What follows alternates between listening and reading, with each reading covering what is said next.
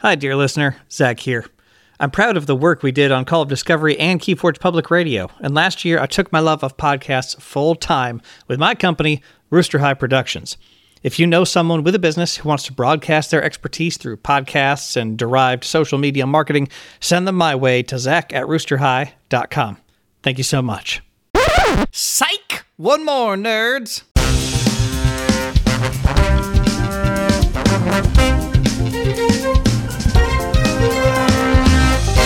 Welcome to Keyforge Public Radio with your host, Zach Armstrong. Dear listener, welcome back to one more episode of Keyforge Public Radio.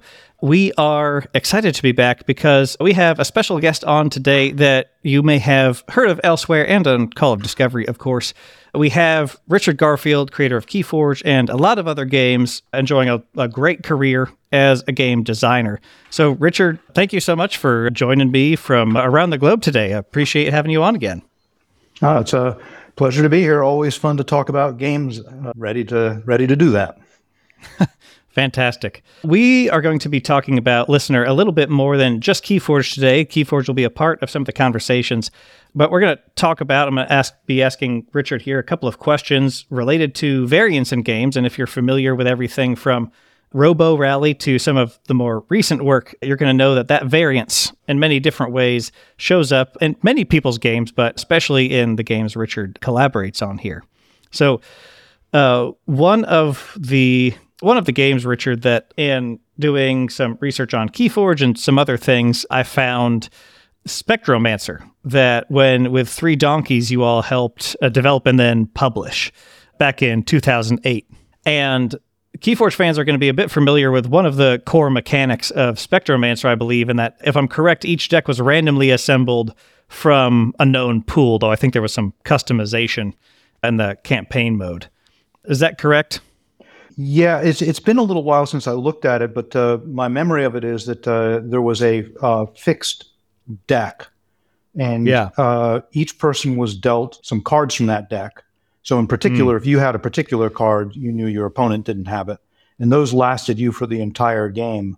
Now, in Spectromancer, each player did choose one specialty, and that was just theirs alone. They would get a handful of mm. cards from that specialty. Yeah. So, uh, before Keyforge, what what did it look like when you pursued variance in your game design. I know the original version of Magic, nobody the in the vision, nobody was really expected to have access to all the cards, at least in the you know kind of 1.0 vision. So, what did variance look like in in that age before Keyforge? Variance comes in a lot of different forms, and one of the reasons that my games tend to be high variance because I'm not it, it I, I, should say that I love low variance games as well, like Go sure. and and, Absolutely. and chess. And and one of the reasons that I am drawn to high variance games is because those are games which they're just not as common and it's something I like. And so when I want to play a particular type of game and it doesn't exist, I tinker with it. So uh, one place that variance comes about is so one of the reasons people remove variance is because what they're trying to do is trim off bad game experiences, and uh, and and so they'll and you know that that that could be so if you if you began chess with random pieces, for example, and mm-hmm. whatever was generating your pieces gave you all pawns, that wouldn't be a good experience. And so, right. as a designer, you sort of trim those cases out, and the more you trim, the less variance you have, and the more of a curated game you have until you get all the way to the place in chess where you have a fixed army. And and so my personal preference, I would rather play a few bad games in order to have more variance in general. So so I draw that line closer to the have all pawns side than another designer might, just because w- when I play, I don't mind. I, I think it's worth having a game or two that isn't great in order to get the extra space you get uh, of possibilities in your game. And so, and so I always draw that line. I err on the side of too much variety, which means that some of the games aren't aren't there'll be blowouts in one way or the other, and that's you know uh, that's a cost of that approach and something I accept. Yeah, for sure. For sure. You're talking about being a bit more high variance in a number of things. And I think anybody who has uh, enjoyed a, a, raucous round of Robo Rally will be familiar with some of the more uh, uh, kind of joyful extremes of of especially hilarious situations one can laugh at with uh, all the flipping of the directions in Robo Rally. Um, so how how do you think about KeyForge as a milestone in uh, in the games like that you've contributed to? Um, we'll get to KeyForge in just a second. Bringing up Robo Rally does sure. give me a, a, a, a good idea. Well, an idea that I think is good. it's, a, it's, an idea it's to illustrate the uh, this idea of drawing the line for variance. Robo Rally does have the high variance, as you said, and all sorts of crazy things yeah. can happen. It's something I've always loved, and from the earliest days, players have complained about getting dealt terrible hands, which is okay. I don't mind it if you get a terrible hand and you suffer for a turn or two. It gives you an opportunity to. I like being able to work with, work my way through challenging situations. But mm-hmm. when you get dealt all turns, that's not great. And and if you get that a couple times in a row, which is certainly possible, it's it's pretty bad. And that's right. one of the things which led me to redesigning in recent years with the Hasbro version in like 2009 and most recently with the Renegade version, we we made it so each player had their own deck, which oh. was just you know something I hadn't really thought about back when I designed Robo Rally because that was even before Magic, where right the idea of people having their own deck was a big thing. Sure, and sure. that it still allows you to get. I think you can probably even get hands of all turns, but it's much much less likely. And if you do, you're going to get a lot of movement on the next turn. And so yeah. that's an example of a designer, my younger self, putting the line in one place and then when given the opportunity to redesign, shifting it over, but still having a lot of variance. Um, Absolutely. Yeah. Wow. So with KeyForge, it it kind of it KeyForge is a high variance game in a different way because as high variance as a game like Robo Rally is, it is at its highest level a reasonably fair game. Hmm. That is, you you may get terrible hands, but th- there's uh, an equal possibility the other players will get terrible hands, and so it's fair. Sure. and uh, you may get an unfair situation in one playthrough, but you play a bunch, it'll all average out, and that works for some people, works for me, but you know some people like a little bit more consistency. Sure. With KeyForge, it sort of is a little different in that the decks themselves are unfair they're not designed to be unfair, but they're designed to be very varied. And that mm. carries with it this this possibility of being unfair. And uh, just like with my game design, I tend to err on the side of I'd rather have more unfairness and more variety than I would cultivate everything so everything is fair. First of all, I don't it's really difficult with the game of Keyforge. Like even if you started to say, let's make the make this a fair game, you you cannot do it. It's just there's too much going on, and no right. matter what what how restricted you make the deck design, people are going to complain that you did it wrong. And so right. and so I, I just tend to jump in with both feet and and to sort of help people work with that, give them tools to um, uh, to moderate their own environment for the experience right. they like with handicaps, the chain system, but then also right. with my own design and designs from the community that I encourage systems like where you each play one you each play the deck once and then you swap the decks so when people want that sort of fairness there are you can take unfair experiences and always make them fair with robo rally mm. you might get one unfair game but you play a league it's all going to wash out right. same thing with poker you're going to get an unfair season but if you're a good poker player you're going to win in the long run with Keyforge, you've got these decks which are unfair, but but the variety is crazy and it really excites people. You can make that fair if that's what you want. Yeah, absolutely. I think the that taking ownership of one's play experience is a pretty big a pretty big thing that people have uh, talked about in Keyforge because there is so much of that with the design of Keyforge. There is so much for people to, if they're in a complaining mood, to grab onto and say, "Oh well, it, well, are some decks stronger than others?" And we'll say, "Yeah," and their reaction to that answer is often the dividing line between who may enjoy the game and who you know may not enjoy the game. Where if they said, "Oh, some are fair, fair than others," like like can i take the strong ones and put them against each other can i go try to beat the strong ones with some ones considered weak right the infinite puzzle is something i like to call you know a set of keyforge matchups even some of my oldest decks will have new life when there's a new set out and there's a new kind of unfairness to to try out against and sometimes the good decks have gotten worse over time and then sometimes new things come out and all of a sudden my now six year old deck is very good again just depending on on the matchups and that variance which is a lot of fun.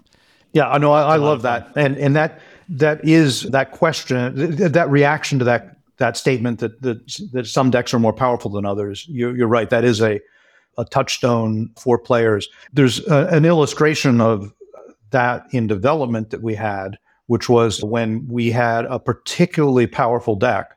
Some groups would would because the groups were playing with the same decks. Some groups would fight over that deck but other groups, like my group and a few others, would fight to play against that deck because because I don't know, winning with a powerful deck isn't that exciting, but beating a powerful deck that's very that's thrilling and and and it's all good good gameplay. So. Uh, uh, and, and and and and when you think about a game like like Hearthstone or you know Magic, one of the which you know I think Hearthstone is amazing. I've enjoyed it a lot. I think Magic's Magic's terrific too. And I, I, I mean, that's I, am the designer of Magic, but it's worth pointing out because because KeyForge was designed in many ways to bring back some of the lost magic of Magic. That doesn't mean that I don't like where Magic went, but but one of the things I miss when I play Magic and Hearthstone is when I drafted when when I'm uh, drafting a deck or playing a deck and I have to get rid of cards which I like but just aren't powerful enough to make the cut.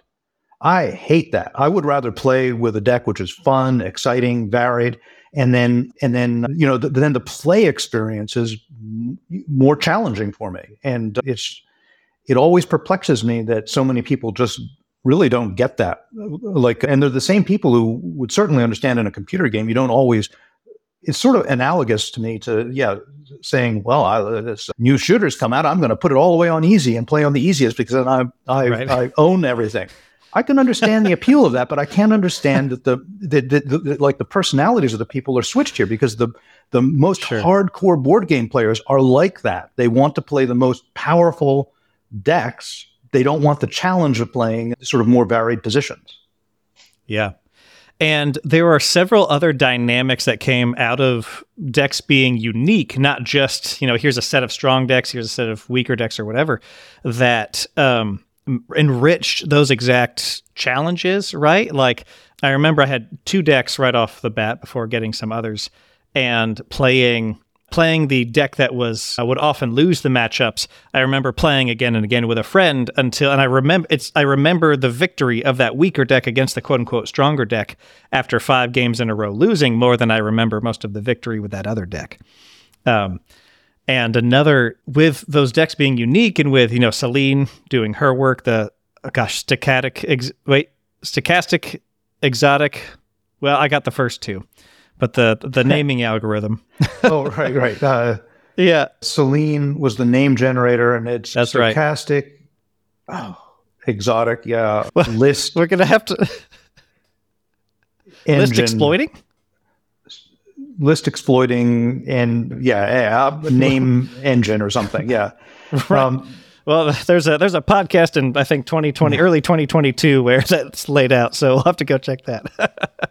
yeah, but the one one fun thing with strong versus weak decks is with KeyForge with matchups and new sets coming out, the the definition of strong and weak would change over time.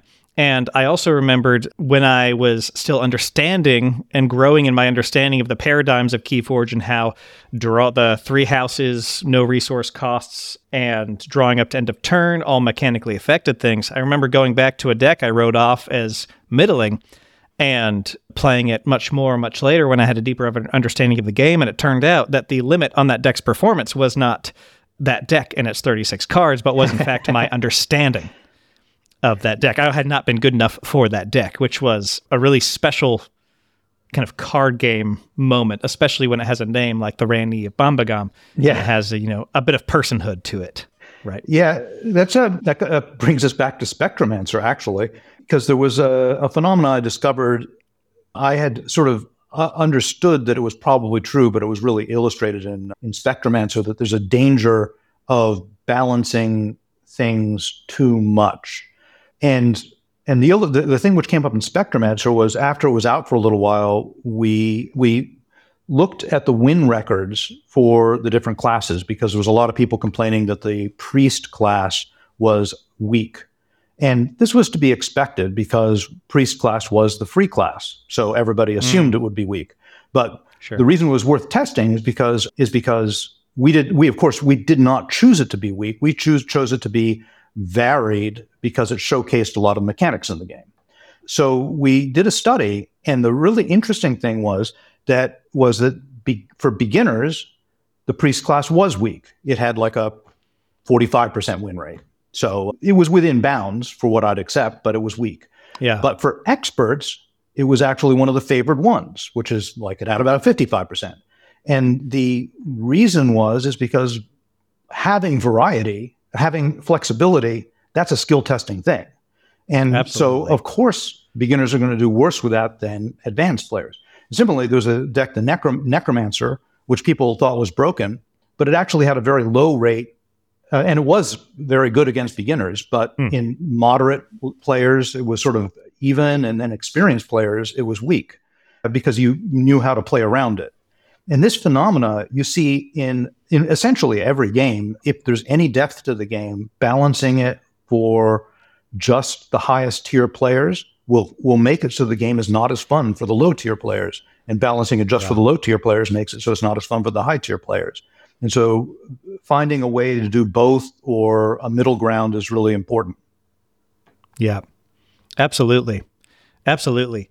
Now, with some of the games in the oeuvre here, well, the games themselves aren't overly simplified. They have kind of more, you know, family pointing art direction. Everything from like King of Tokyo, Bunny Kingdom, uh, Half Truths, which is a pretty has a pretty entertaining a pretty entertaining setup. Even Mind Bug.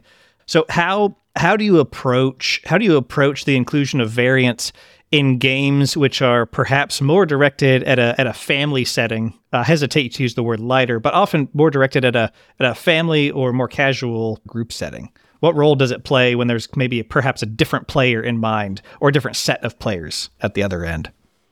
Um, well, high variance games are are for family, for broader family, party, kids, these and and non gamers, high variance is almost universally loved by that audience. They don't they don't mm. have the visceral dislike of oh my gosh dice i hate dice that that sort of reaction right. and there's there's good reasons for them to like it because yeah. because oftentimes even if there is skill anybody can win or at least anybody can have some small victories along the way which is you know mm. something i aim to have so, so I find that I, I don't have to work so hard with those audiences, but with when I'm trying for games which are more gamer oriented, there are people who are difficult to sell high variance games to.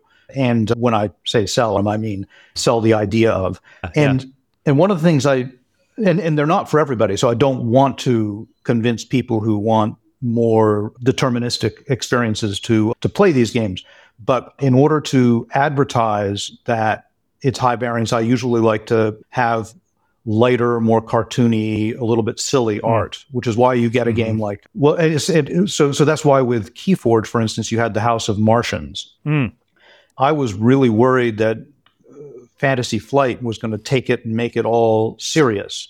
And so, and and so, and and I, I really wanted to see sort of cartoony art with a sense of humor. I didn't mind if there were serious areas in the world, but sure. I didn't want people to look at it and say, "Oh, this is a serious game," then sit down and say, "This is garbage." I, you know, I just got owned by luck in the serious game.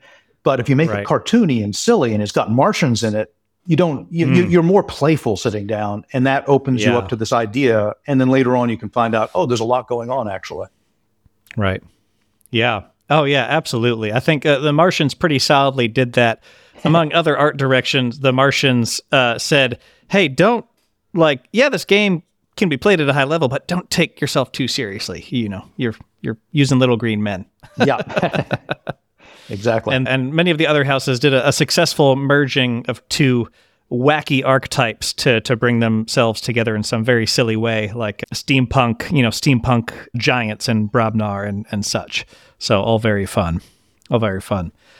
This getting towards the ends of the questions here. This is a bit more of a almost more of a kind of not quite a full business question but a lot of the designs you do or collaborate on are you're brought on as kind of like the design partner or design originator or a big part of the development and you know they get to stick your name on the front of the box for nerds like me and those who followed the details of your projects will know that you are like a co-owner of Popularium, which I believe I have correct, which is making Chaos Agents. There was a lovely little Gen Con TV teaser a few months back. So what does it what does it mean for you to be a co-owner of a studio making a game that is is following this thread of variance? What does it mean to be an owner in that situation instead of the the designer for the first few sets? Heh. I, uh, well, uh, it should be pointed out, I am the designer for Chaos Agents. Um, Oh, yes, I, sure. I do have a, uh, I do have a lot of people helping me. Uh, uh, I would say being an owner there, just it's it's really not much different than a regular game because I I uh, most of my games I get paid a royalty on, and so it's just a matter of I'm willing to stake whatever work I'm doing on this idea.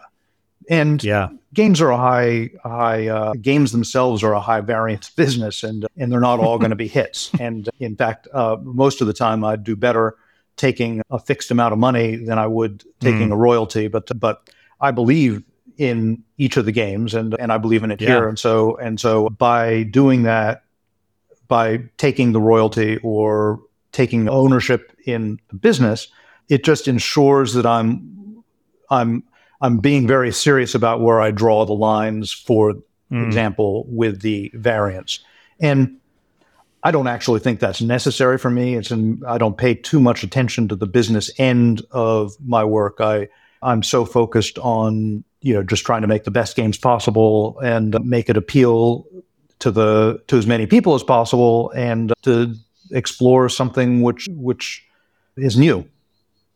What are some of the core ideas behind chaos agents that are new and that that are just exciting enough to to put your stake put your stake on like you're doing It, it, it is it is an auto battler. I'm sure they must have said that. So that's, and uh, that's public and and uh, and and there are a number of other elements which I think are really exciting to it. But let's look at Auto Battler first. Auto Battler Yeah. is this is this amazing genre of digital game, which with you can you can trace it back to before auto chess, but auto chess is really what started to define what an auto battler was. And hmm. it really hit this chord for a lot of players because it it it it seems like this perfect meshing of what it means to play a digital game and what you love about analog games. I feel like when I play these games that I'm not playing a game that I'd rather play around a table, and at the same time I get a lot of the feeling that of uh, that I get when I'm playing a game around the table where I understand what's going on and there's a lot of uh, there's a lot of mechanics which feel sort of gamey rather than simulating. Um, sure sure. and so and so uh, ever since uh, auto chess came out uh, i as, along with you know many other designers have been uh, taking that to heart and either working on board games which are inspired from that or digital games which go in different directions and that auto chaos agents is is one of those Fantastic. Uh, and dear listener, if you don't know Chaos Agents, there have been a few articles. I'll link those in the show notes so you can uh, get more of the details on that so we don't have to put uh, poor Richard at risk here of the, the ire of the coworkers. Final question here before we before we sign off, Richard. What do you enjoy most about getting to design games? I like the feeling of of exploration. That word comes up a lot when I'm talking about game design and gameplay. I, I feel like I'm exploring new territory and discovering new things. There's nothing I like more in game design than coming up with a mechanic or a system and not being sure how it's going to play out and then playing it and discovering something new. You know, some and sometimes whatever that is doesn't work out, but I almost always learn something new. And and I still view myself as a, a student of games, and uh, because uh, I don't think games are ever going to stop teaching me. Uh, agreed, and and same here. There's uh, a functionally infinite number of games to go play and design and experience uh, all inside of them for sure, for sure. Uh, well, Richard, uh, thank you so much for joining me today. I appreciate having you on uh, Keyforge Public Radio, and yeah, yeah. Any anything else for the Keyforge fans before we sign off? Yeah, thanks for the interest. Play games, play lots of games. Woo! awesome. You heard him. All right. Thanks, everybody.